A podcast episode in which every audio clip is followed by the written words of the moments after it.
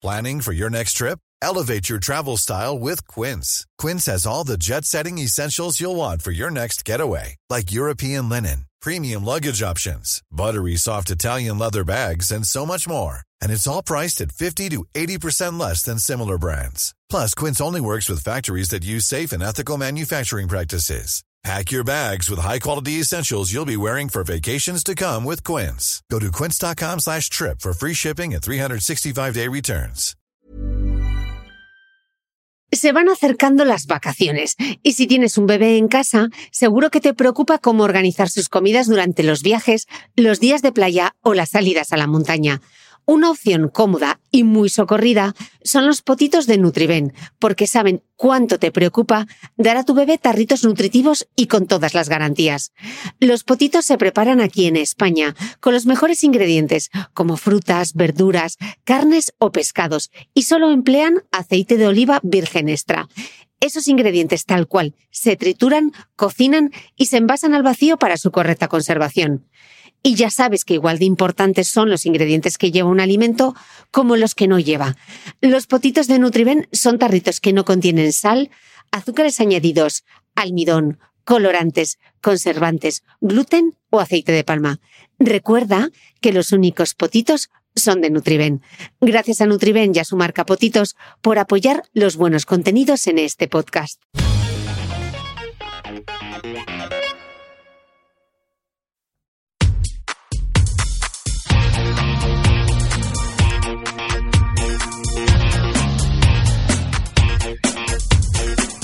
Hola, soy Cristina Mitre, periodista y autora del blog de Beauty Mail. Bienvenidos a mi podcast, donde todas las semanas charlaré con los mejores expertos de la cosmética, la nutrición, el fitness y el bienestar, para que te sientas bien y te veas mejor. La menopausia es muchas veces como ese elefante en la habitación, que todo el mundo ve pero del que nadie habla. Es algo que las mujeres esperamos muchas veces en silencio. Y cuando nos atrevemos a verbalizarla, quizá reconozcamos los sofocos, pero con otros síntomas como la sequedad vaginal, las atrofias genitales, la fatiga o la falta de deseo sexual, corremos un tupido velo. Porque como con todo, pensamos, ya se me pasará. En este nuevo capítulo de Asuntos Internos en colaboración con Ginea, veremos qué es la menopausia, cuáles son los síntomas, cómo podemos prepararnos, por qué cambia nuestra composición corporal y cómo debe ser la dieta y el ejercicio en esta etapa vital de la mujer. Resolveremos dudas. ¿Funciona la suplementación con colágeno? ¿Y la fitoterapia? Y por supuesto, hablaremos de la terapia hormonal sustitutiva ¿Por qué ha tenido mala fama? ¿Para quién está contraindicada? No todas seremos madres, pero la menopausia sí nos llegará a todas. Es hora de hablar de ella para que podamos elegir sin miedo lo que es mejor para cada una de nosotras. Hoy traigo una de esas de pedazo de entrevista que voy a hacer porque vamos a hablar, chicas, de menopausia. Sí, porque eh, tenemos mucha información sobre la maternidad, sobre el parto, y no todas seremos madres, pero lo que sí o sí vamos a tener es la menopausia. Y es uno de esos temas eh, de los que no se hablan, no se ponen encima de la mesa hasta que no te llega. Eh, entonces hoy tengo a una gran experta. Eh, estoy aquí con la doctora Sonia Sánchez Méndez del Hospital Universitario General de Cataluña. Ella es especialista en ginecología y obstetricia, es experta en menopausia y alteraciones endocrinológicas de la mujer. Forma parte de la Junta de Menopausia de la Sociedad Catalana de Ginecología y Obstetricia y colabora con la Asociación Española para el Estudio de la Menopausia. Doctora, muchas gracias. No, muchas gracias a ti. Un placer. Para entrar en materia, eh, ¿qué es la menopausia?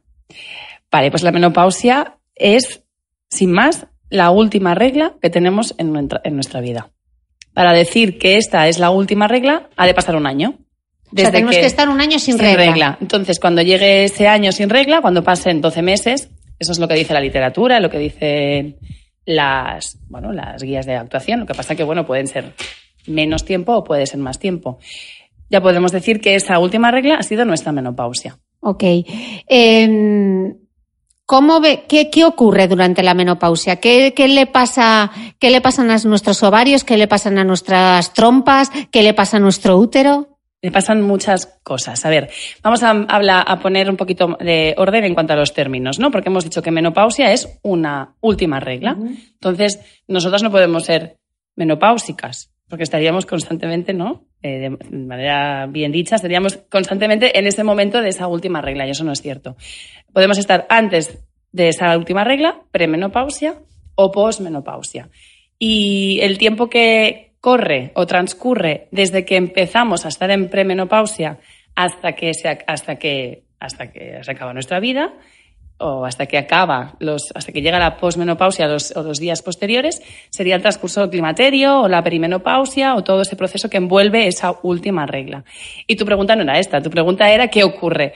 Pues ocurren muchas cosas, pero son todas consecuencia de la deplección o bajada de estrógenos, que es la hormona femenina por excelencia, que es lo que nos hace ser mujeres. Cuando somos adolescentes y desarrollamos la primera regla, menarquia, eh, antes de eso se desarrolla todas las características sexuales femeninas y es porque empezamos a fabricar estrógenos. Y los estrógenos van a estar presentes en toda nuestra vida, desde que tenemos esa primera regla, menarquia, hasta que tenemos la última regla, menopausia. Vamos a tener nuestros ciclos menstruales y el estrógeno va a estar presente porque va a permitir que los ovarios ovulen y permitan los embarazos que queramos tener y va a mantener lo que nos hace ser mujeres, tener nuestra regla, tener nuestros caracteres sexuales femeninos y no ser hombres, no uh -huh. tener excesos de testosterona que sería, nos darían otros caracteres sexuales. Ok, entonces, eh, cuando llega la menopausia, o bueno, antes de que llegue esa menopausia, ¿cuáles eh, son esos primeros síntomas? ¿Qué notamos? A nivel, bueno, las mujeres nos, en, en, consulta nos van a decir muchas cosas. Pensad que la, el estrógeno es la hormona por excelencia de la mujer y actúa en todos los órganos del cuerpo, desde la punta del pelo de la cabeza hasta el dedo gordo del pie. Uh -huh. Todo órgano del organismo, valga la redundancia, tiene un receptor de estrógeno. Entonces, desde los primeros síntomas para decir que empezamos a estar en un periodo de perimenopausia es que la regla se altere. Es decir, tengamos ciclos diferentes, que la regla nos dure menos días, que la regla dure más días, que alguna regla no venga, o que los entre regla y regla pase un tiempo distinto al que estamos acostumbradas. Ahí ya empezamos a ver que el ovario se está acabando, se está gastando, que es lo que ocurre cuando llega la, la perimenopausia, el climaterio. El ovario tiene una dotación genética, cada mujer nacemos con una capacidad de hacer X ovulaciones porque tenemos X ovogonias, que son ovocitos, que son las células reproductivas, y que nos van a durar X años. En España, la media de menstruación, la menopausia llega a los 51 años, 51 años y medio. Eso es una media. Mm. Eso significa que habrá mujeres que tendrán reglas hasta los 55 y otras que a lo mejor a los 45 ya dejan de tener reglas. Entonces, eso la menopausia ocurre cuando los, la, la, bajada de estrógenos deja que lo, hace que produce que el ovario deje de funcionar y desaparece. Pero no es. Hay muy pocas mujeres, pero sí que también lo vemos, que hay mujeres que tienen la regla hasta que dejan de tenerla y no ocurre nada. Que no tienen ningún nada, síntoma nada. de la perimenopausia hasta nada. que tienen la última menstruación de, en la menopausia. Con el tiempo tendrán efectos del envejecimiento y de pérdida de estrógenos. Pues a lo mejor con el tiempo pues el aspecto físico envejecerá, la piel se arrugará y aparecerán una serie de síntomas que luego iremos son desarrollando. Biónicas esas mujeres, Las mujeres son biónicas. alguna tenemos, alguna no tiene ningún síntoma de tener la regla, la regla, la regla, se eleva y como si nada. ¿Qué porcentaje representa? Mínimo. 5 o 10% de población. Porque el 90% de las mujeres, el, llegada a la perimenopausia, va a tener síntomas. ¿Cuál es el primero después de la alteración de la, de la regla? El sofoco. ¿Y qué es un sofoco? Pues un sofoco es una alteración de la temperatura corporal. Normalmente el cuerpo es capaz de controlar la temperatura. Tenemos diferentes mecanismos. Esto se produce a nivel del sistema nervioso central, en el, eh, eh, aquí en el coco y controlamos que cuando hay un exceso de temperatura seamos capaces de bajarlo y cuando tenemos frío calentar el cuerpo. Y para ello intervienen un montón de neurotransmisores, hormonas, los estrógenos, los estrógenos. y neurotransmisores como la serotonina o la noradrenalina. Yo siempre dibujo dos líneas, una por arriba y una por abajo. Esa línea, la línea por arriba marca cuando sudamos y la marca por abajo marca cuando tenemos escalofríos. Si nos mantenemos entre esas dos líneas, ni frío ni calor, estamos bien. Pero si tenemos, si hacemos un esfuerzo físico, eh, la temperatura exterior es muy elevada, nos vamos a ir por encima del- de la línea superior y tendremos sudoración. Si nos vamos por debajo porque han puesto el acondicionado muy fuerte, eh, fuera hace mucho frío, está nevando y está helando, eh, tendremos escalofríos porque tendremos frío. Pero el sofoco es que salimos y entramos de esas líneas porque sí, De repente. de repente, de día, en nuestra vida normal, hablando con las compañeras, trabajando, manteniendo una conversación, haciendo lo que sea. Viene un calor que no sabes de dónde sale, te pones por encima de esa línea que nos hemos imaginado y sudas, y automáticamente después el mecanismo, el cuerpo, como sabe hacerlo, reduce la temperatura corporal, sudando, haciendo que, la, que a nivel de la piel se vasodilate, se elimine ese calor interno, y de repente, de repente, de repente, de repente, vienen a empezamos a tener escalofríos, porque el cuerpo se ha quedado mojado por fuera del sudor y la temperatura ambiente no es de calor, sino que es una temperatura normal, porque este calor se ha generado del interior de nuestro cuerpo. Y eso va acompañado de mucha angustia, a veces, porque eso va acompañado muchas veces de taquicardia, de sensación de ahogo. Hay mujeres que te dicen, es que tengo hasta ganas de vomitar, tengo sensación de náusea. No, y hay quien vomita, ¿no? Y hay quien vomita incluso. Y, esas, y esto, si no sabemos que es provocado por esta bajada de estrógenos, pensamos que nos puede estar dando un infarto, una angina de pecho, nos estamos poniendo malas o estoy descontrolando y tengo un ataque de ansiedad. Mm. Porque a veces los ataques de ansiedad, crisis ansiosas pueden parecer esto, ¿no? Un calor, sudor, taquicardia. Y todos estos síntomas en la perimenopausia, ¿a qué edad pueden aparecer? Pues como hemos dicho que la regla puede, la, men- la menopausia puede aparecer entre los 45 y los 55 años como características normales, pues en esa etapa de la vida. Sería Incluso normal. puede llegar un poco antes que a partir de los 40 que los ciclos se empiecen a cortar. Sí. Otro síntoma puede ser, por ejemplo, que te empiecen a salir como granos en la barbilla. Eso es muy que- característico. Ah, Yo tengo una compañera que es ginecóloga, siempre nos dice, la menopausia o la perimenopausia o el climaterio es como la adolescencia. Es la irregularidad por excelencia. Son- volvemos a ser adolescentes. ¿Y por qué ocurre? Porque se disregulan las hormonas.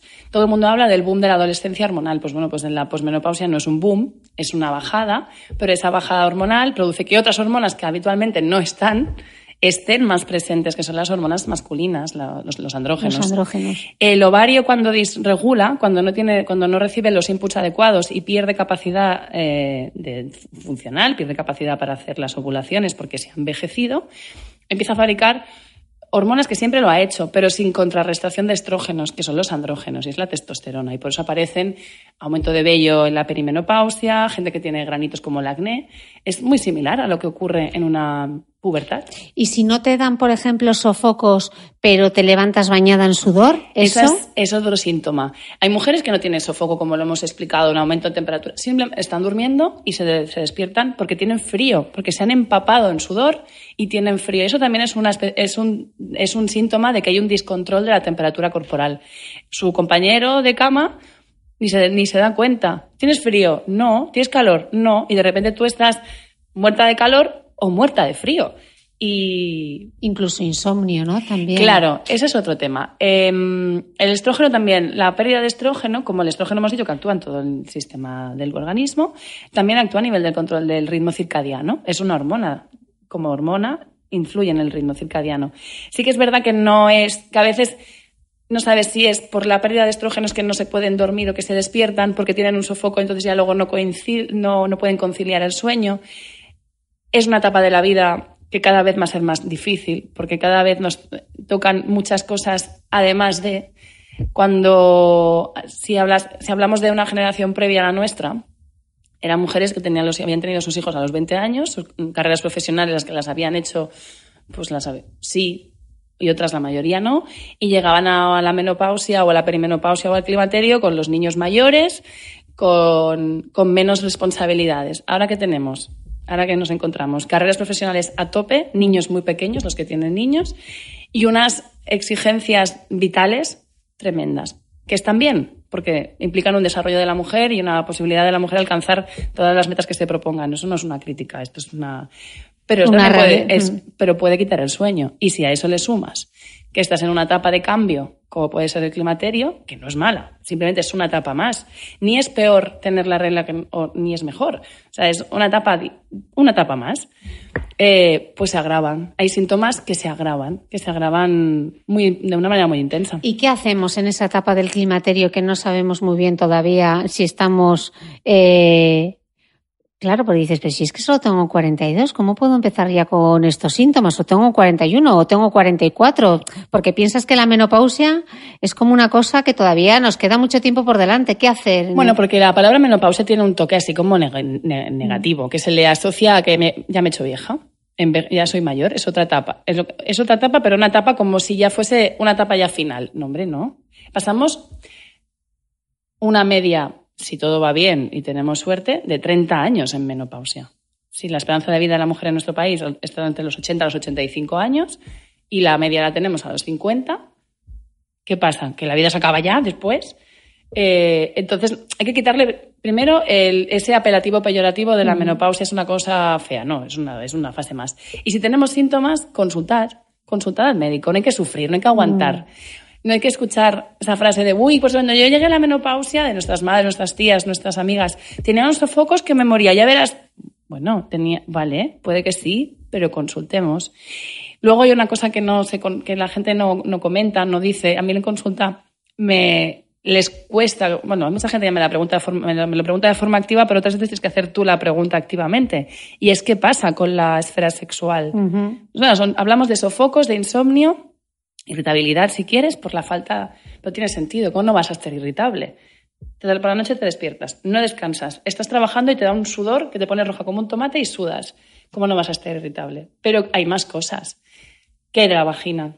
¿No? Es una de las cosas que las mujeres no saben es que sí tendrán sofocos. En España la media de los sofocos tienen un 90% de las mujeres pueden llegar a tener sofocos, pero les van a durar 7 años. A partir de esa media, 7-10 años, los sofocos van a desaparecer solamente un 10% de mujeres más allá de los 60 siguen teniendo sofocos.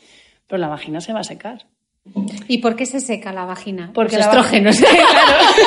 ¡Sorpresa! Sorpresa, por los estrógenos. La vagina es el órgano, del, el, órgano vital que más receptores de estrógeno tiene, la que más sufre las bajadas hormonales. Eh, ya ocurre antes de, llegar a la, perimenopausia o al climaterio, en, durante la lactancia, durante tomas prolongadas de anticonceptivo hormonal de dosis bajita, que por un lado tiene ventajas, pero por otro lado hace que mantengamos niveles de estrógeno muy bajitos y seguramente por debajo de lo que necesita nuestra vagina. Y al final el estrógeno es lo que hace que la vagina que parece un tubo que no tenga ninguna, ningún interés, no lo vemos, comunica el útero con el exterior, pero la vagina al final es muy importante, porque la vagina nos permite tener relaciones con penetración, coitos vaginales, que al final sigue siendo eh, la práctica sexual más, de las más placenteras, el orgasmo vaginal sigue siendo el más buscado, el más ansiado y el que da más situación sexual, tanto para da igual aquí la orientación sexual, da igual el tipo de pareja que tengas, es el más ansiado y el más, y el más deseado. Y si esa vagina no funciona bien, eso no ocurre. Mm. No se consigue una relación sexual agradable, ni placentera, ni por lo tanto no se consigue un orgasmo, ¿no? que es el fundamento. Y la sexualidad es muy importante para la calidad de mm. vida, porque mm. forma parte de nuestro, de nuestro no sé cómo le llamaríamos, no sé, de nuestra impronta. ¿Por qué tenemos tan interiorizado a las mujeres que esta frase, ¿no? que es tan mortal? Es que la menopausia hay que pasarla, como si fuese una enfermedad, ¿no? ¿Por qué está tan Porque arraigado? estamos acostumbradas a sufrir, a pasarlo mal, a aguantar. Eh, durante mucho tiempo hemos tenido, quizá desde el ámbito médico, poco interés en ese tipo de sintomatología. La menopausia cuando ocurre antes de tiempo sí es una enfermedad, pero cuando ocurre, cuando toca, es lo normal. Yo he escuchado, formándome, como algún especialista le decía a las pacientes, tranquila, no te preocupes, esto pasará, se te pasará, no te preocupes que esto es normal. Sí, bien, hay que quitarle peso, no es nada malo, pero pon remedio, porque remedio hay. Mm. Hay un estudio muy chulo de, eh, publicado en el 2016 eh, mm, me voy a inventar dónde está publicado, así que no lo voy a decir, pero es una, es una publicación. Luego ponemos el link. De un autor que se llama Constantin, que nos dice que es un estudio de cómo se comportan los médicos y los pacientes en relación a la menopausia entre ellos. ¿Qué relaciones mantienen en, mujeres y sus médicos? Pues en nuestro, y lo miran en Italia, en Francia, en el Reino Unido y en España. Pues nosotros consultamos solamente España. en España. Nosotras consultamos el 50% de nosotras a nuestro médico, cuando tenemos sofocos, por ejemplo. Pues solo la mitad va al solo la médico mitad va al médico a por un preguntar. El resto se aguanta, una parte se aguanta, no es despreciable, es un 30%, y un 20% se va a la farmacia o a su amiga o donde quiere y busca su remedio paralelo. Pero la mitad va al médico y le dice, oye, que tengo sofocos. Pues de esta mitad, un 20 y poco por ciento sale con un tratamiento, otro 20 y poco, no llega a un 20, sale con un tratamiento hormonal, que vamos- seguramente vas a preguntar Sí. sobre esto. Pero es que el resto se van sin nada, nada, nada, cero. Sin tratamiento, tranquila que es normal. Y Ya son siete pasará. años de sofocos Como media. como media. Con todo lo que son siete años de sofocos, Más de irritabilidad, de falta de lubricación, de dolor con las relaciones, de pérdida de líbido, de, podemos, Mm. no, he- hemos hablado de los dos grandes, de los dos grandes grupos de síntomas, los sofocos por un lado y la salud vaginal. Pero, Y la salud mental, porque la también salud mental. los estrógenos, que como están involucrados en todo, ¿cuánto tiene que ver los estrógenos en temas como la ansiedad, la depresión, que también se pueden experimentar durante, durante la menopausia? ¿O no tiene nada que ver con los estrógenos y es una suma de factores? Aquí hay, bueno, eh, hay una, hay mucho tema de que hablar, porque es verdad que el estrógeno interviene en el control del estado anímico en cuanto a la, secreción de neurotransmisores como la serotonina, pero también hay una entidad, una enfermedad que es la, lo vamos a llamar síndrome depresivo, ansioso depresivo, ¿no? Donde la ansiedad, la depresión o la depresión mayor o menor o la ciclotimia, donde también la serotonina se ve alterada y es una enfermedad, no es un, no es un cambio de una etapa. Pues bien, hay mujeres que pueden tener síntomas que pueda ser difícil establecer dónde está el límite entre una depresión y un síndrome climatérico muy intenso. Y aquí es donde hay que consultar a un especialista.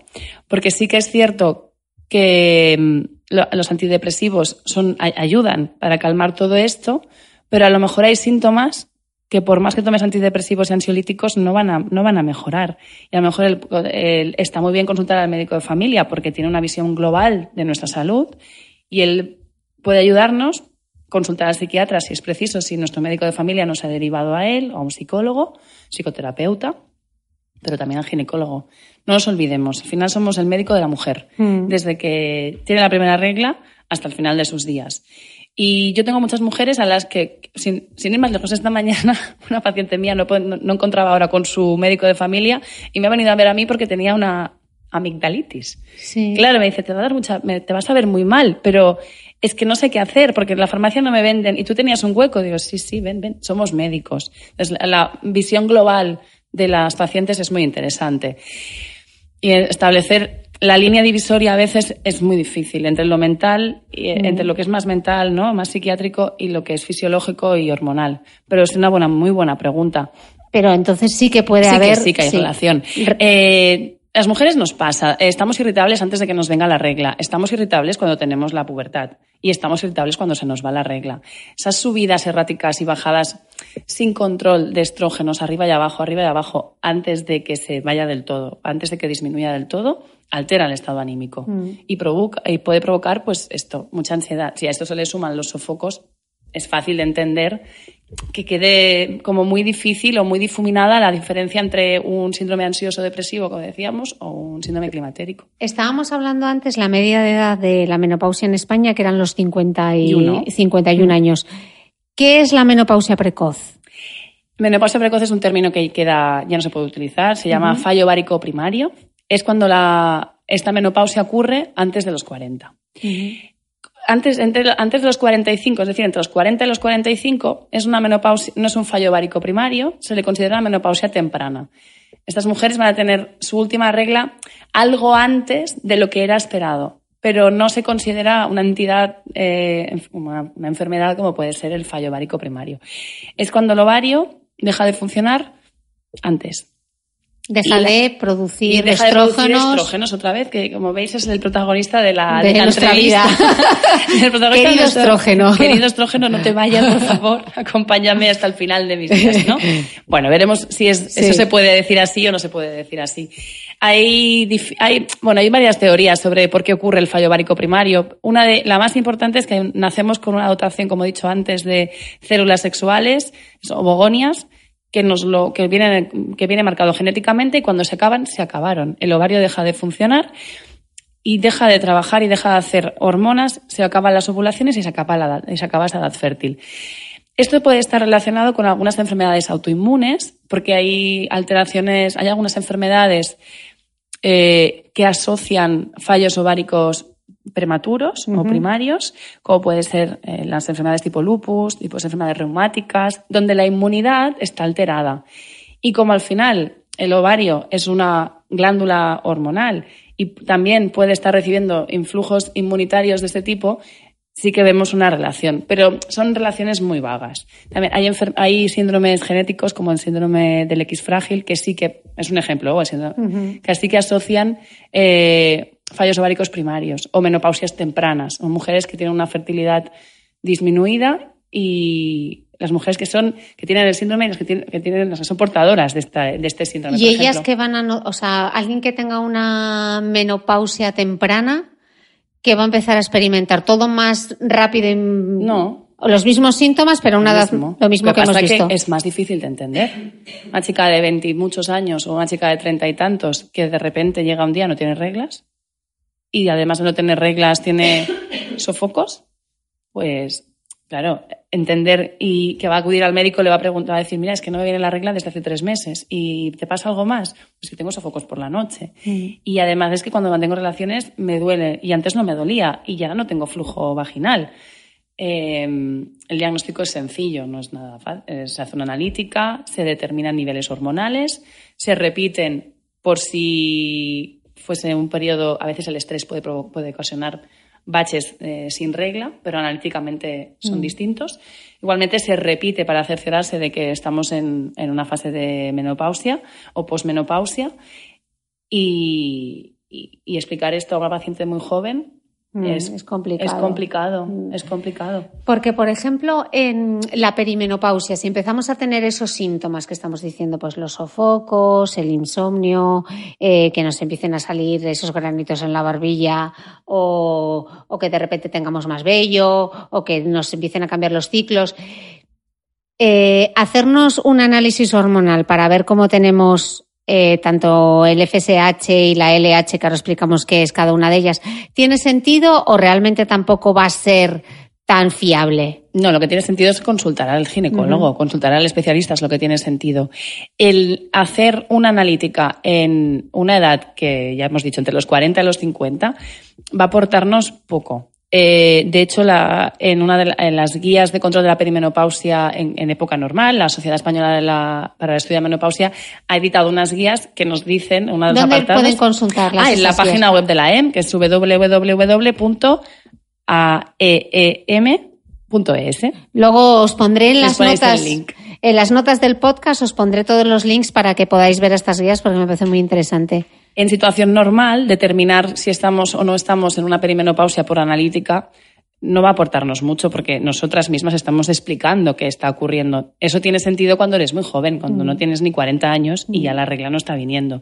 En ese caso sí, porque hay que hacer un diagnóstico diferencial, saber si estamos delante de un fallo várico primario, una menopausia prematura o delante de otra enfermedad de otra de otra alteración hormonal. ¿Y qué se verían en esos análisis? Cuando estamos en una perimenopausia y, o una posmenopausia, lo que vemos son niveles de si es una posmenopausia establecida, la FSH y la LH, que son unas hormonas que se fabrican en la hipófisis, que está en el cerebro. Es una glándula que controla todas las hormonas y todas las glándulas hormonales del cuerpo, como puede ser el tiroides, como puede ser otros, otros órganos.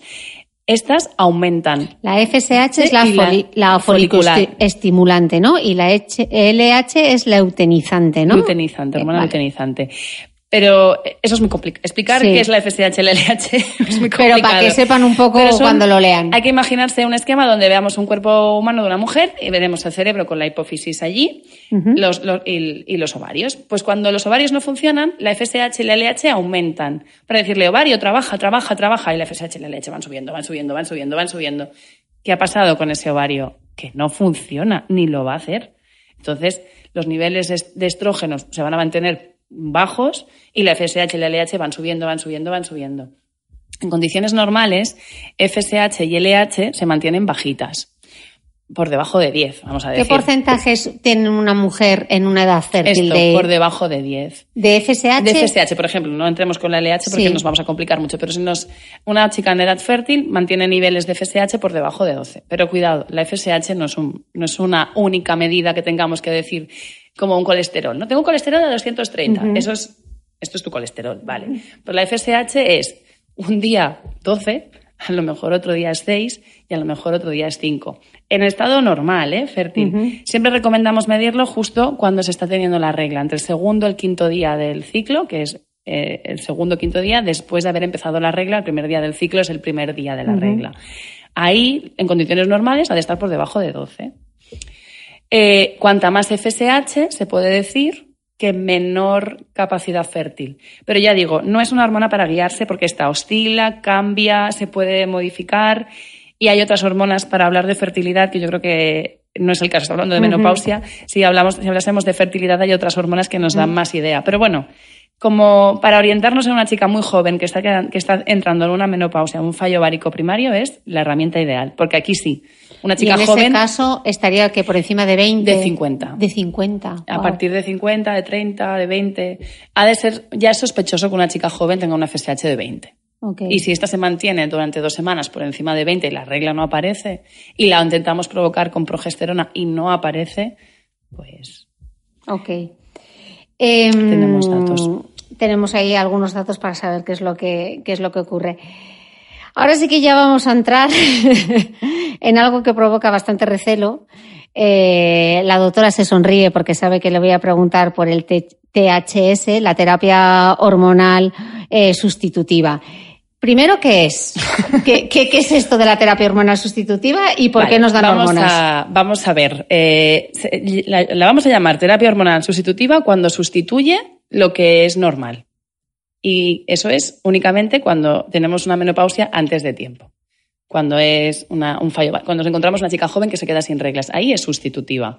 Porque una chica joven que se queda sin reglas, eh, tú a los 30 años te quedas sin reglas, independientemente de que quieras o no tener hijos, ¿qué ha pasado aquí?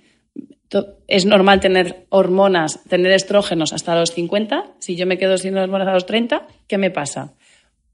Pues ahí es donde, ¿qué me pasa? Pues que entramos en una, po- en una, una posmenopausia, aparecen los sofocos, pero aparecen toda una serie de síntomas que no hemos comentado, que son el riesgo osteoporótico, Sí, eso te- lo tenía que apuntar porque se me ha olvidado. Eso y las lorzas, que tampoco te he preguntado Tampoco las lorzas. preguntado. Bueno, pues la osteoporosis es. Vamos a entrar en la osteoporosis. ¿Qué el- pasa en la osteoporosis y por qué? ¿Por qué es tan importante? Pues la osteoporosis es una enfermedad donde el hueso se vuelve frágil y se rompe. Y dices, bueno, ¿y qué pasa si se rompe? Pues me lo, ya me lo arreglarán.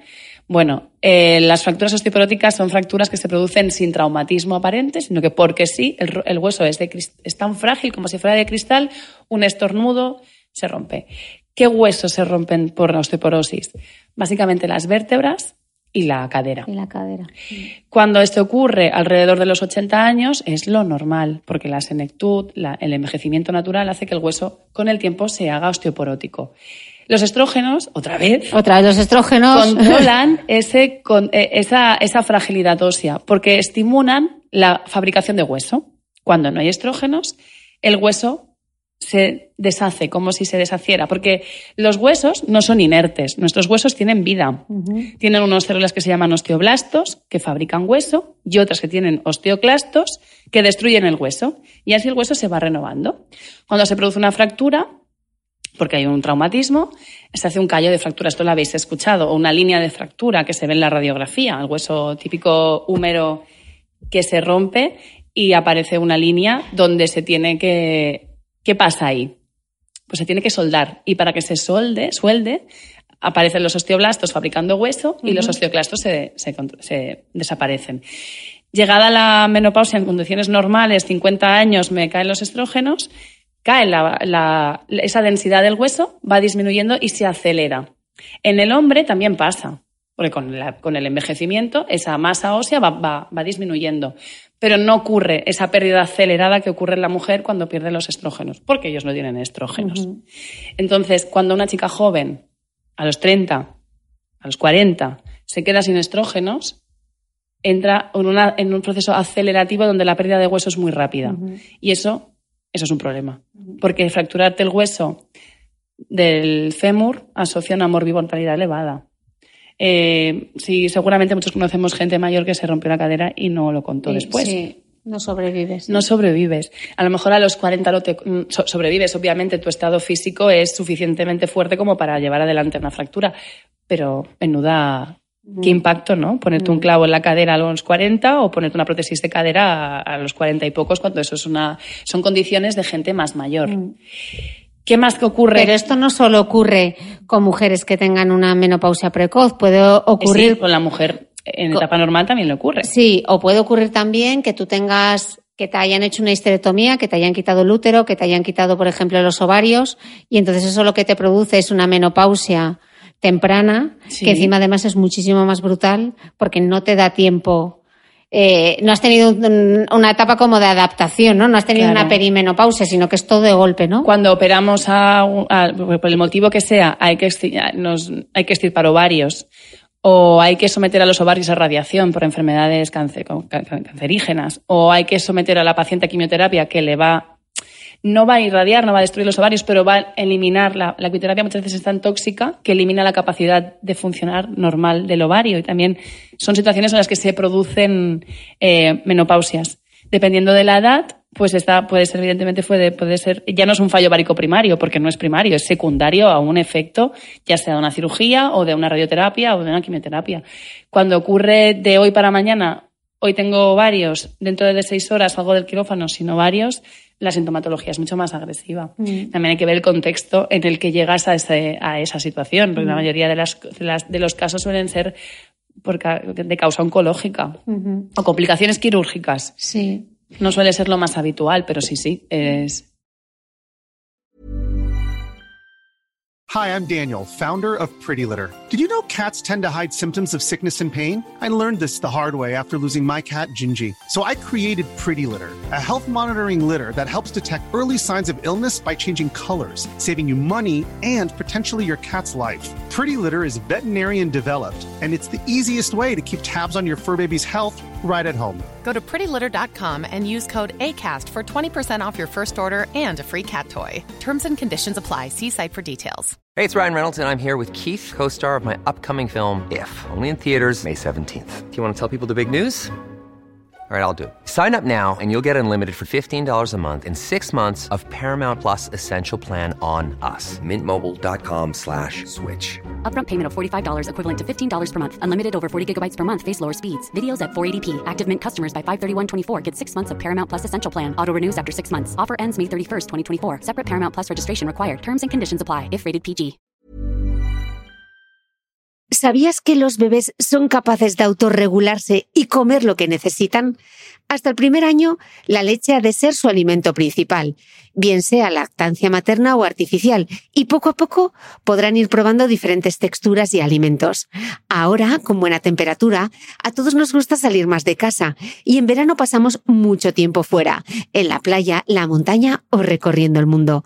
Si tienes un bebé que ya ha empezado con la alimentación complementaria, para esos momentos puedes contar con los diferentes tarritos que ofrece Potitos. Hay recetas para bebés desde 4 y 6 meses y solo llevan ingredientes como frutas, verduras, carnes o pescados que se trituran y se envasan tal cual.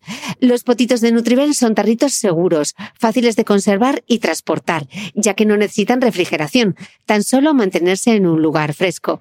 Se calientan en microondas o al baño María, sin conservantes ni azúcares añadidos. Gracias a Nutriben y a su marca Potitos por ser nuestro mecenas del mes.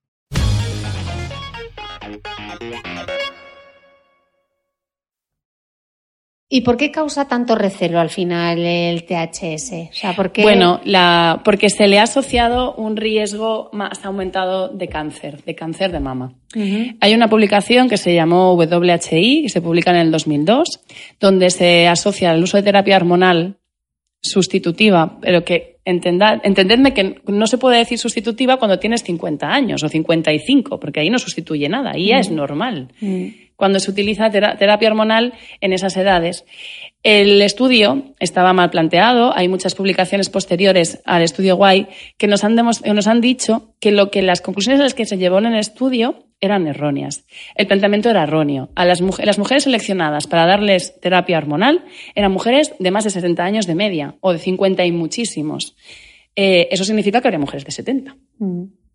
Donde la incidencia de, propiamente por la edad de cáncer de mama ya es superior a la que tiene una mujer de 50 años. Situémonos. Mujeres con mayor riesgo innato de cáncer de mama. Y se las someten a dosis de terapia hormonal posiblemente mucho más intensas o mucho más altas de las que necesitaban para la sintomatología que tenían en aquel momento.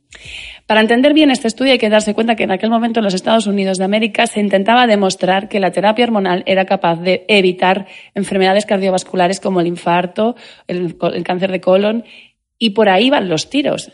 Eso estamos en vías de acabar de, demostrarlo, pero no puede ser que se le dé a cualquier edad. Eh, pero de ese estudio, del que ahora sabemos que se han hecho muchos, muchas, muchos prosanálisis, análisis, muchos. ¿Cuántos metaanálisis desde entonces se han hecho? Pues muchísimos, no te puedo decir, no hay una mm. eh, habría que consultar el, el mm. PubMed para decirte mm. qué cifra, pero cada año. Eh, cada año lo que se ha llegado a la conclusión es que en aquel, aquel estudio estaba mal planteado, pero aquel estudio causó tanto revuelo porque llegó a los medios de comunicación más allá de lo esto me suena a parabenos, pero hoy os prometo que no voy a hablar de los parabenos que no toca. Pero esto es la prueba de que un único estudio eh, no es concluyente. O sea, tiene que haber muchísima más evidencia científica para, llegar a estas conclusiones. Para llegar a las conclusiones. Nosotros eh, la opinión pública, porque revistas como People, revistas como Vogue, revistas de, muchísimo impacto, las noticias. Yo no, yo en aquel momento no me dedicaba a lo que me estoy dedicando ahora, pero los que se dedicaban en aquel momento, que hoy son auténticos popes en menopausia, recibían llamadas de la prensa en los que les decían, pero bueno, pero ¿qué es esto? Estáis matando a las mujeres con terapia hormonal. Señores, eso fue una publicación mal planteada y mal diseñada desde el minuto cero, que no intentaba reproducir si el riesgo, si la, terapia hormonal disminuía el riesgo de cáncer de mama o lo aumentaba. Lo que intentaba demostrar era si la terapia hormonal podía disminuir el infarto. Y aquí podríamos es lo que mm. de eso no se habló. Se habló de terapia hormonal y de cáncer de mama. A día de hoy, las sociedades más importantes en menopausia, que podemos decir que son la, eh, la, EMAS, que es la European Menopause Association, y la NAMS, la norteamericana de menopausia, nos dicen que mujeres que tienen sintomatología suficiente para utilizar terapia hormonal, es decir, no pueden mantener una vida normal porque la sintomatología es tan tremenda que no las deja vivir normal tienen menos de 60 años, podemos darles durante una media de 10 años terapia hormonal sin aumentar su riesgo vital. Porque los beneficios de utilizar esa terapia superan con creces contraindicaciones a los riesgos que pueda tener. Mm. Porque la contraindicación más absoluta que puede tener la terapia hormonal es, el, es estar, haber sido diagnosticada de un cáncer de mama. La mujer sí, porque si es hormonodependiente, sobre todo si es hormonodependiente. Y si no, es hormonodependiente también. Los cánceres de mama eh, son sensibles al estímulo del estrógeno. El estrógeno, como podemos ver, hace, fabrica promueve la síntesis de. En el hueso hace que se fabrique hueso. En la vagina hace que la vagina esté gordita, hidratada y formada. Aumenta el trofismo. Para que nos entendamos, trofismo significa que una célula crece, crece y se reproduce. Cuando una mujer está diagnosticada de un cáncer de mama, darle un fármaco que le pueda hacer proliferar algo que tiene receptores de estrógeno, como puede ser una micrometástasis que tenga en algún sitio, eso es peligroso. Mm. Por eso mujeres con cáncer de mama no pueden utilizar terapia hormonal. Pero mujeres que no tienen una que no tienen un cáncer de mama. ¿Y no, cree, no crees, doctora, que igual uno de los problemas que ha habido con el THS es que hubo una época que a todas las mujeres sí o sí tienes la menopausia? THS. igual no todas las mujeres necesitan terapia hormonal, ¿no? en todos los casos de menopausia. No, porque gracias, por, suerte, la investigación avanza, tenemos cada vez tratamientos muy distintos, muy dispares, y cada paciente puede recibir un tratamiento individualizado. En los años 90, a finales de los 80-90, se daba terapia hormonal para todo el mundo, porque era la píldora de la juventud eterna, eterna juventud, la píldora maravillosa. Eso no puede ser, no puede ser, puesto que eh, la terapia hormonal tiene la apóstrofe este de sustitutiva, que en mujeres de más de 50 ya se lo hemos quitado y ahora le llamamos terapia hormonal de la menopausia, y en mujer joven es sustitutiva, porque necesita esas hormonas para estar igual que sus compañeras de edad. Es decir, si yo tengo 35 años y me quedo sin regla, ¿qué culpa tengo yo? ¿Por qué tengo que tener más riesgo de osteoporosis, más riesgo de infarto? Cara, iremos a esto. Si puedo tomar un fármaco que me va a equiparar Y que a ti, que tú sí que tienes reglas, ¿no? Sí. Si hablásemos de, cuando hablamos de insulinas y de diabetes, o hablamos de tiroxina y hipotiroidismo, que son fallos hormonales, nadie pone tela de juicio dar insulina o dar tiroxina. Evidentemente, las consecuencias son mucho más graves, pero el impacto sobre la calidad de vida que tiene un déficit estrogénico no es despreciable. Y si hablamos en términos de enfermedad, aumenta el riesgo de osteoporosis en mujeres con menopausia prematura, pero también aumenta el riesgo de, de- de infarto, de enfermedad cardiovascular, porque las arterias coronarias también están sometidas al efecto hormonal y durante la vida fértil, los estrógenos nos protegen. Cuando llegamos a la posmenopausia, a, los- a la década de los 50-60 años, nuestro riesgo de enfermedad cardiovascular se nos equipara al del hombre. ¿Por qué? Porque no tenemos estrógenos. ¿Por qué una chica joven tiene que, por un miedo inexistente o por una causa que no tiene sentido, que no está demostrada científicamente y que vamos viendo por la opinión pública, cuidado que te van a dar un cáncer de mama? No, no. Trátate con, con terapia hormonal sustitutiva porque si no, a lo mejor haces un infarto antes de tiempo. En ese apartado que, eh, vamos a entrar ahora, pero otra de las preguntas que le quería, te quería hacer, más allá, eh, porque claro, estamos pensando pastillas, que me voy a tener que tomar una pastilla todos los días. Hay muchísimas formas, No. hay los geles, hay los parches, ¿no? O- La terapia hormonal eh, sistémica que se toma vía oral se puede tomar en pastillas, pero a nivel sistémico, es decir, a la sangre, podemos llegar por otras vías. Eh, una de las vías más alternativas a la vía oral es la transdérmica, a través de la piel. Y a través de la piel se pueden utilizar parches, se pueden utilizar cremas o se puede utilizar una terapia muy novedosa que ha salido el año pasado, que son unos sprays que se ponen a través de la piel como si te pusieras un desodorante. Ah. Eh, ¿Qué ventaja tiene? Pues que podemos individualizar mucho más la dosis. Si te tomas una pastilla, yo me la tomo igual que tú, porque la pastilla es la misma. Pero si utilizamos una crema, tú te puedes poner más crema, yo me puedo poner menos crema. Si utilizamos un parche, esto puede sonar cutre, pero el parche lo hemos recortado toda la vida, porque tú a lo mejor con, men- con la mitad del parche tienes, no tienes sofocos. Y ya no, necesi- y no necesitamos más. Pues esa es, la, esa es la paradoja de la vía transdérmica. Además, la vía transdérmica permite mejor control de síntomas y además esto, individualizar la, la dosis. Y después está la vía vaginal. Hay mujeres, ya hemos dicho que hay un porcentaje de mujeres que no tenían sofocos, pero sí tienen sequedad vaginal. Y si no tienes sofocos, no necesitas terapia hormonal. No la necesitas a nivel sistémico, ni en parche ni en pastilla, pero sí a nivel de la vagina. Y la vagina es otra. Porque la vagina se le deshidrata a todo el mundo. Sí. O sea, La no todo el mundo sí. tiene por qué tener sofocos, pero ¿Quién todo el mundo se le va a secar la vagina. ¿Quién tiene? Gran frase, ¿eh? Sí, este sí. es un gran titular a todo el mundo. Cristina el Mitra ha dicho, a todo el mundo se le va a secar la vagina. Sí, a Sí. todo el mundo se le va a secar la vagina. No todo el mundo va a tener el mismo impacto de esa sequedad sobre su calidad de vida y su calidad sexual. ¿Por qué? Porque la vagina es un órgano y la función hace al órgano. Una vagina sana, hidratada, que a lo mejor ha perdido estrógenos, pero que mantiene una- un hábito sexual con penetración frecuente y a la, a la paciente no le provoca síntomas y le permite mantener una vida normal, adecuada a cada etapa de su vida, es una vagina seca, pero asintomática. Pero si esa vagina está seca, le impide mantener relaciones sexuales, eso le provoca un problema de pareja que a veces no es despreciable, le hace perder eh, autoestima, seguridad en sí misma, ti- le, le- le provoca de golpe una sensación de envejecimiento brutal. Y a lo mejor a nivel social la puede apartar de lo que a ella le gustaría hacer porque siempre damos por hecho que las mujeres tienen su pareja, ¿no? Y que tienen y que las mujeres llegas a la posmenopausia, pues ya está, ya no mantienen relaciones sexuales. Pero es que hasta un 80% de mujeres más de 65 años mantienen relaciones sexuales de manera regular. Iremos a ver qué es lo que significa regular, pero que significa que para ellas su vida sexual es muy importante y para sus parejas también. Hay un estudio, el estudio Closer americano, que nos decía que hasta el 75% de, los, de las parejas masculinas de las mujeres posmenopáusicas sufrían a nivel personal la sequedad vaginal de su pareja, porque las afectaba también a su, a su, a su, a su salud sexual, a su calidad de vida. O sea, no, es, no hay que despreciar. Entonces, a nivel vaginal, eh, volviendo ¿Cómo a la terapia, hidrata? cómo se hidrata.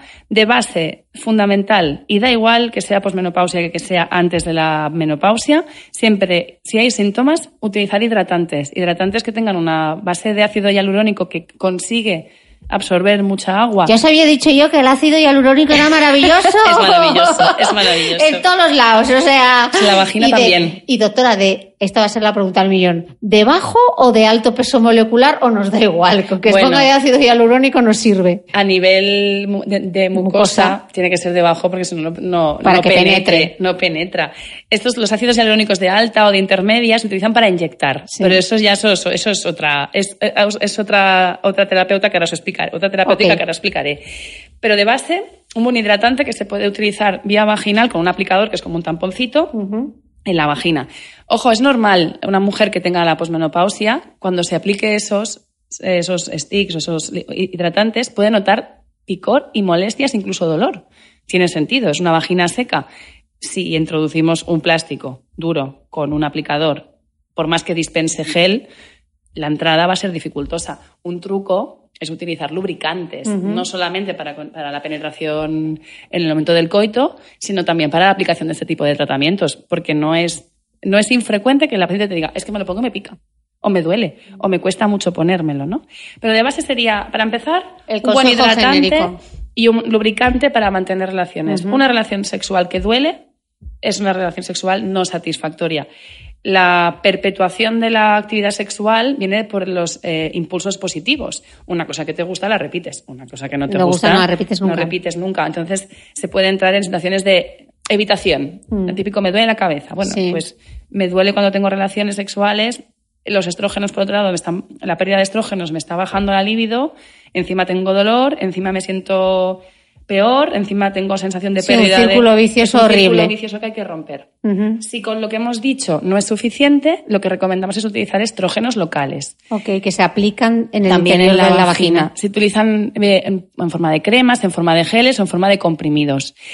Las mujeres que han pasado por un cáncer de mama tampoco los deben usar, aunque aquí hay una publicación americana del Colegio Americano de Obstetras y Ginecólogos, donde en casos seleccionados, hablando con el oncólogo y discutiendo con la paciente riesgos y beneficios, estrógenos de baja potencia solo vaginales se podrían utilizar. Y esto no lo digo yo, lo dice una publicación, eh, una sociedad con mucho peso que es el Colegio Americano. ¿Y Pero- el láser? Yo he oído Ah, el láser. láser. el Bueno, láser. ¿qué pasa? Estos son tratamientos que hay que ponerse cada día. Hasta ahora hemos dicho cada día o cada dos días. Hay que tener una adherencia muy alta para que sean eficaces. Lo que sabemos es que las pacientes empiezan el primer mes, a lo mejor les damos una muestra, la gastan y ya está. Pero si yo Con- os he dicho siempre que para que una crema haga efecto hay que ser constante, Pues e incluso en la vagina. Pues también, pues la constancia es difícil. Es, es- es difícil. Puesto que los efectos se observan a partir de las, del mes, dos meses de tratamiento. Con estrógenos, los estudios nos dicen que los efectos son estadísticamente significativos a las 12 semanas, a veces a las 4 semanas, pero hasta 12 semanas de tratamiento no se nota el efecto Hay que total. darle tiempo. Y la gente nos cansamos. Y hay mujeres que les cuesta ponerse cosas vía vaginal, porque hay mujeres que no sé, que tienen mucha Aprensión, aprensión a a tocarse. y a introducirse cosas por sitios, ¿no? En este concreto, a aplicarse geles vaginales. Para estas mujeres hay alternativas. Si hay sofocos, la terapia hormonal sería ideal, porque trataría todo en global, tanto los sofocos los como la sofocos sequedad como la vaginal. sequedad vaginal. Pero si no tiene sofocos, no necesitan terapia hormonal. Hay fármacos diseñados solo para la sequedad vaginal y se toman en pastilla. Es un modulador selectivo del receptor de estrógeno, solamente hay uno en el mercado, y este actúa como un estrógeno en la vagina, pero no es un estrógeno. Entonces, para todas aquellas mujeres que la vía vaginal no sea una opción, para aquellas que los estrógenos, uy, estrógenos no, que me da mucho miedo, oye, pues también tienen su tratamiento, que es una pastilla vía oral cada día. Y lo que me decías del láser, es que yo no quiero ponerme nada cada día en la vagina ni tomarme una pastilla cada día. Entonces, tratamientos a medio largo plazo que no requieran una adherencia adecuada existen. Son los láseres vaginales o la aplicación de ácido hialurónico, aquí sí, de, alta, de alto peso molecular, que, que, se, in- que se infiltra en la vagina. El, el ácido hialurónico lo que hace es rellenar el hueco que no está ocupado, para que nos entendamos. No es exactamente esto, pero una vagina que está seca, se le introduce ácido hialurónico y la engrosamos, de manera que ya puede Para que tenga más turgencia. para que tenga más turgencia, esté más blandita, sea más elástica y permita una penetración sin dolor. y, per- y permita tener algo de flujo incluso. El láser actúa de otra manera. El láser lo que hace es una abrasión superficial, pero mili- milimétrica, que es muy, muy, muy superficial, que se puede hacer sin anestesia en todo lo que es el, en todo lo que es el tracto vaginal. Y en la parte externa, que es también donde se produce más sequedad, en el introito. El- la entrada de la vagina se llama introito, es lo que separa la vulva de la vagina. Pues lo disparamos todo esto. Y esta, esta abrasión superficial produce que el tejido se inflame y esa inflamación produce una proliferación celular y otra vez lo que buscábamos, engrosamiento de la mucosa, aumento de secreciones, aumento de flujo y una vagina que Vamos, como cuando te haces un peeling en la cara. Exactamente, igual. Exactamente lo mismo. Exactamente lo mismo. De hecho, es una técnica que hemos aprendido de, los, de la medicina estética, aplicada a la vagina y diseñada para vaginas. Ok, estábamos hablando de la sequedad. Hemos hablado de muchos síntomas de la menopausia, desde los sofocos, eh, todo el tema de la osteoporosis, el insomnio, la sequedad vaginal, todo el tema del pH de la vagina. Y nos quedaba un tema importante que parece un problema estético, pero que va más allá de- del, Michelin y de la Lorza, que es la distribución de la grasa corporal. ¿Qué nos ocurre, incluso a esas mujeres que son bastante delgadas, cuando llega la menopausia de repente le sale barriga o le sale una lorza eh, en la parte alta de la cintura o en la zona del sujetador de repente parece que te rebosa? Eh, ¿Qué nos pasa? Otra vez los estrógenos, ya sé que va a ser el culpable, toda la culpa, échale la culpa al estrógeno, que toda la culpa la tiene el estrógeno. ¿Qué ha hecho el estrógeno con la composición corporal? Bueno, hay dos, hay dos, dos, dos acciones que hace el estrógeno. Yo siento ser tan pesada, vea la doctora estrógeno, pero, pero es así. Ah, pero esperad un momento. Antes de que la doctora nos dé la respuesta a la lorza, que sé que os interesa mucho el tema de la composición corporal, yo tengo una cosa que contaros. Solo es un minuto y ahora os damos la respuesta. La bajada de los estrógenos provoca una alteración de la temperatura corporal y eso produce lo que conocemos como sofocos, que pueden prolongarse durante siete años. Se trata de una sensación de aumento de la temperatura corporal seguido de un descenso brusco y además pueden acompañarse de sudoración, taquicardia e incluso náuseas. Serelis de Guinea es un complemento alimenticio que contribuye al control de los sofocos gracias al extracto citoplasmático de polen. Estos comprimidos no son fitoestrogénicos, así que pueden tomarlos también todas aquellas mujeres que hayan tenido cáncer de mama. Según los estudios, el 50% de las mujeres con menopausia sufrirá una fractura de cadera, muñeca o vértebra a lo largo de su vida, porque de nuevo, la bajada de los estrógenos produce además una pérdida de densidad ósea.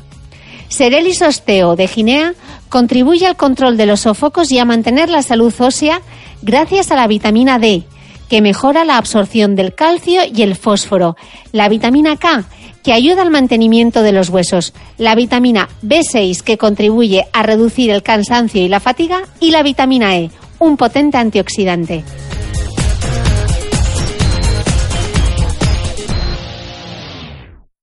Bueno, estábamos hablando de la lorza, que es un tema muy interesante. Hay que reírse con la lorza, porque si no nos reímos de estas cosas, de verdad, si yo al final, os lo cuento muchas veces, yo quiero llegar sana y con fuerza a los 80, yo ya no aspiro a ser la vigilante de la playa, lo que quiero es levantarme del sofá sin que nadie me ayude. Así que la lorza, olvidaos de la lorza, lo que tenemos que aprender es que esa transformación de nuestra composición corporal, como nos va a explicar ahora seguro la doctora, eh, es peligrosa. Más allá de una cuestión estética, tenemos que tener cuidado con la barriga. ¿Por qué tenemos que tener cuidado con la barriga? Bueno, como íbamos diciendo antes, el estrógeno, otra vez el protagonista, actúa por un lado.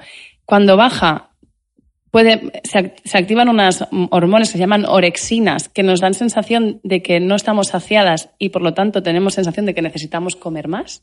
Y eso también ocurre antes de que nos venga, durante la edad fértil, cuando tenemos reglas, en el periodo premenstrual. Por eso tenemos tanta hambre. Eso, o Porque sea, que es aumenta- verdad eso de que nos Sí, apetezca comer sí, más. Sí, sí. Pues llegada la perimenopausia, hay mujeres que te dicen "Es que tengo ansiedad por comer.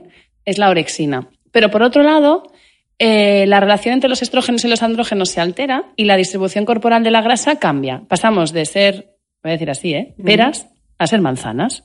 Y el riesgo dónde viene? Viene de que si nos quita- si la grasa se nos va de los muslos, se nos va de los glúteos y se nos coloca en el abdomen y en la parte central del tórax tenemos más pecho, nos aumenta el perímetro abdominal, es decir, el perímetro de cintura. Y el perímetro de cintura está relacionado con, la- con el infarto. A mayor centímetro de, y aquí da igual ser hombre o mujer, a mayor perímetro abdominal, mayor riesgo de enfermedad cardiovascular. Por eso, aunque sea un efecto normal, podemos entender que podamos cambiar nuestro cuerpo. Pasamos de ser redonditas en la cadera y en el culete a ser redonditas en el, en el abdomen. Pero hay que controlarse. No pues, nos podemos dejar ir, las ingestas, de- las ingestas alimentarias se han de controlar. La dieta, sí, siempre es importante alimentarse correctamente. En esta etapa de la vida es fundamental llevar una dieta rica en vitaminas y en, eh, y en aminoácidos, sobre todo pri- priorizar hidratos de carbono de larga absorción, evitar las- los, los hidratos de carbono de rápida absorción, harinas eh, y azúcares refinados que, que, nos, que nos sacian en ese momento pero que nos producen más mal que bien, aumentar las proteínas de alta calidad, pescados azules, pescado blanco y mucha ingesta de fruta y verdura. Y ocurre también, estamos diciendo que... eh, Ah, y lácteos. que- ah, y Calcio, la- vitamina ah, D. el calcio. Eh, estamos diciendo que nos cambia la composición corporal. Decimos también que tenemos más hambre. ¿Se reduce también el metabolismo? O sea, nos cuesta más... Eso ocurre con la edad. Con la edad el metabolismo se va pero no tiene nada que ver con la menopausia. claro, esto es dif- esta, esta relación se puede establecer, pero no sé si es más casualidad que causalidad. Con el tiempo el metabolismo se los enlentece. Pero lo que sí que está demostrado es el aumento de ansiedad por comer, por, la, por el estímulo de las, de, las, de las orexinas. También nos cuesta más movilizar la grasa con niveles estrógeno bajos.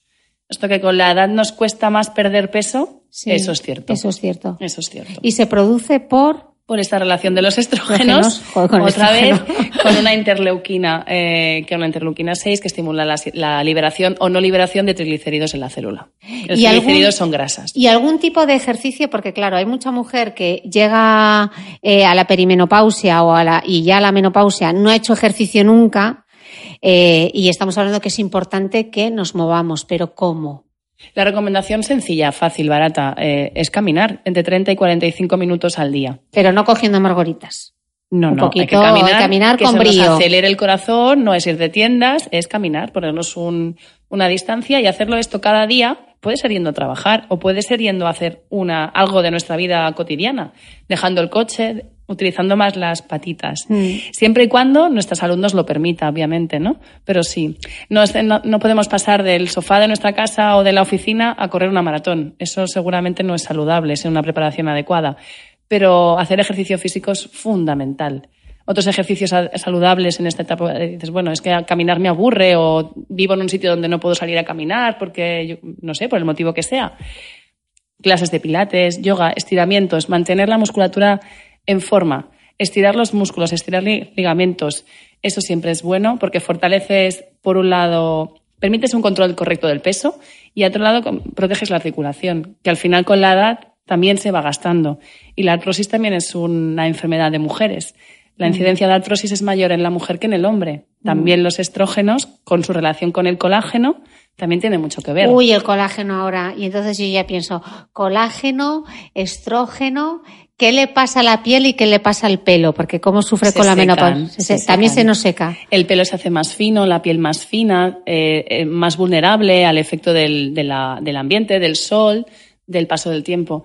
Eh, uno de los efectos que tiene la terapia hormonal, y lo utilizan mucho los dermatólogos cosméticos, incluso hasta los oftalmólogos. Otro día en una charla sobre mucosas y hormonas, una oftalmóloga me dijo que ya enviaba pacientes al ginecólogo para empezar terapia hormonal en, casa, en caso de mujeres con ojo seco, que no funcionaba nada de los tratamientos que, le- que ella habitualmente utilizaba, como son las lágrimas o diferentes. O sea, la, la relación entre el colágeno y los estrógenos es tal que llegas hasta ese nivel, que hay mujeres que se hacen adictas a la terapia hormonal porque el- el- el- el efecto sobre su piel y sobre su pelo, sobre su aspecto físico es tan importante que después desmontar eso les da como miedo.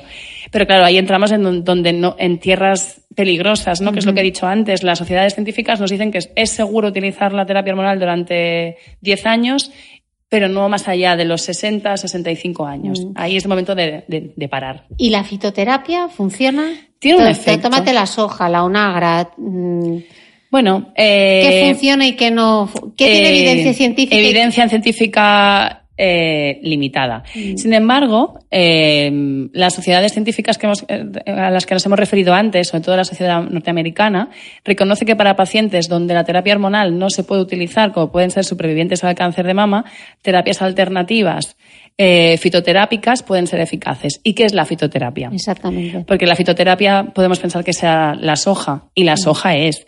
Pero encontrar un preparado con soja que lleve las cantidades adecuadas de genisteína, que es lo que se que es lo que actúa como un estrógeno, no es fácil, no todo lleva la misma composición, hay que asegurarse muy bien de que el preparado esté, contenga los contenidos ¿Y, adecuados. ¿Y cómo sabemos? Hay eh, que consultar al, al especialista, el ginecólogo que es el que conoce, o especiali- especialistas nutri- en nutrición que sepan muy bien y que conozcan muy bien ese tema de la posmenopausia, ¿por qué no? Eh, ácidos, eh, ácidos grasos tipo omega 6, como La suele- la onagra. onagra, puede ser un tratamiento adecuado. Eh, cimicífuga racemosa, que es otra planta, o el eh, pino, o el polen. El extracto citoplasmático del polen eh, se utiliza también como terapia alternativa a toda a- a- y se considera una- un fitoestrógeno. Actúan por suelen actuar por otras vías, ya no tontamente el estrógeno, porque lo que hemos dicho es eh, que mm, la, la soja, por ejemplo, son fitoestrógenos. Es fitoterapia, pero son fitoestrogénica. Mujeres que han tenido un cáncer de mama no la pueden utilizar. Otras vías, como puede ser la de la serotonina, se pueden utilizar y estas serían pues, la cimicifuga ra- racemosa, black cohosh, que es el pino, o, el, o el polen. Y, y esta y los La famosos- eficacia, la eficacia de estos fármacos es, osc- oscila en la mitad. La mitad de las pacientes van a responder, la otra mitad no van a responder. Mm. Por eso no es equiparable a la terapia hormonal donde el 80-90% de las mujeres van a responder. Claro. Y los suplementos con colágeno que están tan de moda, realmente. Tiene una evidencia científica limitada. Hay pocos estudios. Los estudios que hay están financiados por las casas comerciales que los comercializan, pero tiene sentido. El colágeno disminuye en la posmenopausia por el efecto de, por un lado, por el efecto del envejecimiento propio de la edad y por otro lado, por la falta de estrógenos. Eh, en la dieta colágeno cada vez comemos menos, menos caldos, menos cartílago animal, Mm. menos cartílago mm, vegetal. Suplementarlo no está de más. ¿Quién debería suplementarlo? Mujeres con, eh, con artrosis, donde se ve el, el efecto macroscópicamente en los dedos, ¿no? la deformidad típica de la artrosis en las manos, mujeres que se quejen de dolor articular, deportistas que hagan, que hagan mucho desgaste a nivel articular. Lo que pasa es que yo siempre he oído que tal cual entra, tal, Tal cual cual sale, sale. doctora. El efecto, el efecto dura ¿Cuánto de mientras- eso se queda? Claro, ese es el tema. Pero bueno, no, seguramente como la bibliografía no nos da una respuesta eh, tanto como, como ni para el sí ni para el no, mal no hacemos. Y si podemos ayudar a, a mantener la articulación, estoy hablando ahora de artrosis, Sí. eh, más protegida, pues ¿por qué no? Con fe. Hagámoslo con, fe. Em, una vez que llegamos a la menopausia, porque claro, la mujer dice, uy, yo ya, ya estoy en la menopausia, ya no tengo la regla, ya me olvido absolutamente de todo. ¿Qué pruebas? No, no, no, no puede olvidarse de todo. Claro. Esto- ¿Qué pruebas tiene que hacerse? ¿Mamografía? ¿Hay que hacerse una mamografía si tenemos la el- menopausia? sí, el Sistema Nacional de Salud entiende que la mujer a partir de los 50 años se debe hacer una mamografía cada dos años, a lo mejor cada tres, si es de bajo riesgo y si las mamografías son normales en los en los, en los controles que se va haciendo de manera consecutiva. Pero yo creo que llegado a este momento, y si hay sintomatología y se empiezan tratamientos, la visita al ginecólogo, aunque no sea para hacer ninguna prueba, aunque solamente sea para explicar y para hablar, se debe hacer cada año. Mm. Sobre todo si se empiezan tratamientos. Sí. ¿Y la citología? ¿Tiene sentido? La citología tiene sentido hasta los 65 años, que es lo que considera el Sistema Nacional de Salud, cada tres años. Ok. ¿Y las densitometrías? Bien, la densitometría, igual que la citología, igual que la mamografía, dependiendo de dónde el sistema de salud donde te atiendan, va a ser más frecuente o menos frecuente.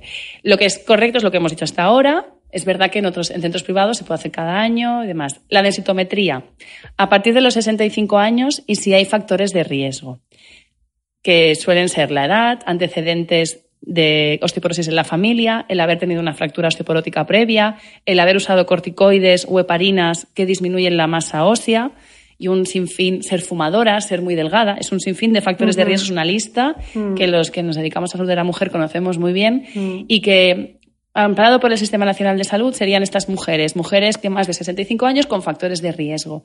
Pero dices, ¿y las jóvenes? ¿Y la mujer chica joven que se queda sin regla antes de los, de los 40.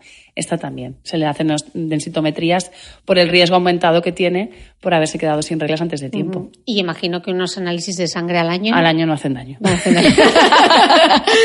Doctora, para terminar, si tuvieses que dar un consejo a las mujeres de cara de cara a, prepararnos para, para, este viaje que es la perimenopausia y, la menopausia. Eh, ¿Qué podemos hacer para que no nos pille de improviso y de repente digas, pero ¿cómo ha pasado? Observarnos. Hay que estar atentas a nuestro cuerpo, no dejarnos llevar por la vorágine de nuestras vidas profesionales, laborales, familiares y observar. Cuidarnos, descansar bien, hidratarnos muy bien, hacer una, llevar una correcta dieta sin tóxicos, evitar el tabaco, evitar el exceso de alcohol, hacer ejercicio, caminar 30-45 minutos al día, los famosos 20.000 pasos de, mm. que, que, se dicen, ¿no? que mm. son necesarios al día, y consultar al especialista. ¿Sufrir para qué? No hemos venido a este mundo a sufrir, hemos venido aquí a disfrutar, porque vivimos una vez. Y ante la duda, consulta con su médico. Con su médico, exactamente. Doctora, muchas gracias. A vosotras, a ti. Y volveremos seguro. Muchas gracias.